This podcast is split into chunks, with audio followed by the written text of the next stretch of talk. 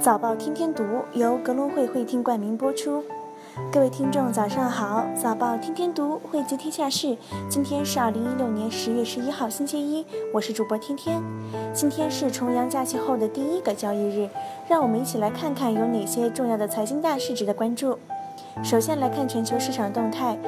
A 股节后放量大涨，沪指收获近两个月来的最大涨幅，其中上证综指收报三千零四十八点一四点，上涨百分之一点四五，成交额一千七百五十五点二亿元；深成指收报一万零七百四十一点六九点，上涨百分之一点六五，成交额两千七百八十八点七亿元；创业板收报两千二百零八点四七点，上涨百分之二点七二，成交额七百九十二点五亿元。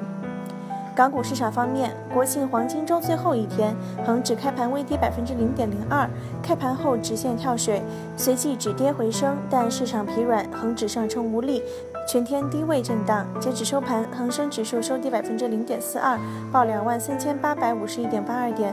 恒生国企指数收跌百分之零点二三，报九千九百二十三点八二点；恒生红筹指数收跌百分之零点九二，三千九百二十七点二零点。美国三大股指在总统候选人第二轮辩论后高开百分之零点四，追随油价涨势，标普百指数高开八点八五点，涨幅百分之零点四一，报两千一百六十二点五九点；道琼斯工业平均指数高开七十三点六九点，涨幅百分之零点四零，报一万八千三百一十四点一八点；纳斯达克综合指数高开二十七点六五点，涨幅百分之零点五二，报五千三百二十点零六点。其他市场方面，欧洲 Stock 六百指数开盘跌百分之零点一，英国 FTSE 一百指数开盘涨百分之零点一，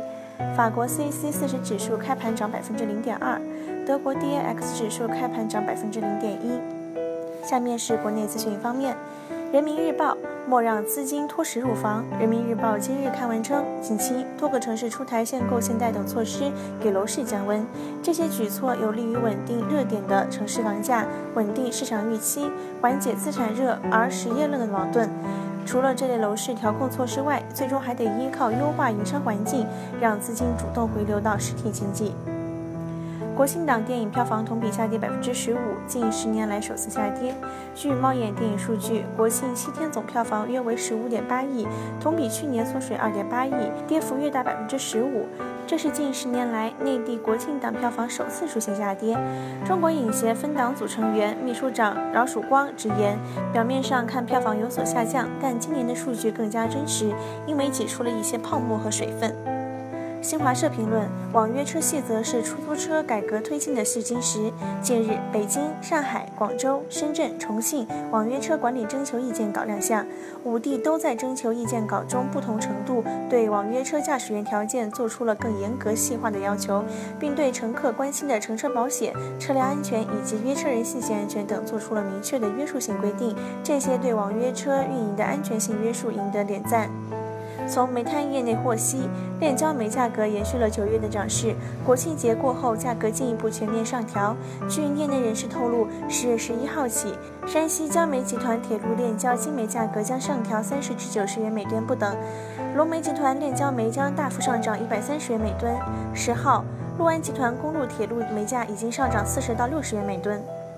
深八条出炉后，深圳楼市出现降温迹象。新政前后，样本楼盘的访客总量下降五成左右。而作为新政第一个开盘的新盘，位于南山蛇口的山与海，以四点七到九万每平方米的成交均价，让不少深圳人惊呼：市场终于要冷了。港媒方面，深交所、港交所等定于十月十七号至十一月九号组织港股通业务仿真测试。李克强会见澳门特首崔世安，表示相信特区政府在迎接挑战中获得更大的发展机遇。阿里影业将购买电影制作公司 Abelin Partners 少数股权，此次是 Abelin Partners 成立以来首次引入中国资本。香港置业行政总裁李志成 （Richard Lee） 表示，本周末适逢重阳节假期，楼市气氛依然炙热，新盘混战持续，各大发展商积极推盘，所涉及的户型更是五花八门，由上车细则至大码豪宅均有推售，其中又以豪宅盘销售表现出色，频现大手可扫货，预计短期内豪宅市场当道。接下来是海外市场方面，英国外汇储备恐怕不足以阻止英镑进一步下跌。纽英梅隆首席市场策略师认为，很难说英国一千七百三十亿美元储备资产是否足以防范英镑进一步深度下跌。CNORC 对观看辩论的电视观众调查显示，百分之五十七的受访者称希拉里获胜，支持特朗普的为百分之三十四。U G O P 的调查则显示，希拉里与特朗普获得的支持率分别为百分之四十七和百分之四十二。OPEC 秘书长 Barkano 表示，原油市场过剩在未来几年内可能将达到最严重的水平。目前，针对原油市场的观点正在趋同。OPEC 与非 OPEC 产油国的会谈将在当地时间周三下午两点举行。会谈不包括伊朗、伊拉克。德国八月季调后进口环比百分之三，预期百分之零点七，前值负百分之零点七。德国八月季调后出口环比百分之五点四，创下二零一零年五月以来的最大增幅，预期百分之二点二，前值负百分之二点六。哈佛大学经济学教授 Oliver Hart、麻省理工大学经济学教授 Banknet Holmstrom 荣获2016年诺贝尔经济学奖，以表彰他们对契约理论做出的贡献。三星电子正在调整 Note 7智能手机出货量，调整出货是为了进入深入调查并改善品质管控。公司公告。万科企业零二二零二发布公告，二零一六年九月份，该公司实现销售面积二百一十三点四万平方米，销售金额人民币二百五十三点八亿元。此外，二零一六年一月至九月，该公司累计实现销售面积一千九百九十二点一万平方米，销售金额人民币两千六百二十九亿元。中石化油服零幺零三三公告称，预计该公司截止二零一六年九月三十号止九个月的经营业绩将出现亏损，实现归属于上市公司股东的净。亏损约为人民币八十九亿元左右。幸福控股零零二六零发布公告，于二零一六年十月七号，该公司附属伟念投资集团有限公司卖方同意向创龙集团控股有限公司买方出售中油节能销售股份以及创意风销售贷款，代价为八千八百三十万港元。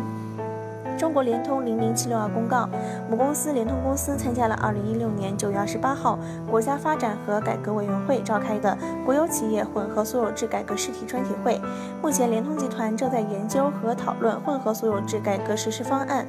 联通集团被列入混合所有制改革第一批试点事项，目前尚未得到最终批准，还存在不确定性，具体实施方案也仍在讨论中。中海捷运零二八六六公告称，截止目前，该公司重大资产重组所涉购买渤海银行股份有限公司百分之十三点六七股份交易，以及对中远财务有限责任公司增资交易，尚需取得相关主管部门的批准。新闻的最后，为大家送上一首来自邓紫棋的《夜空中最亮的星》。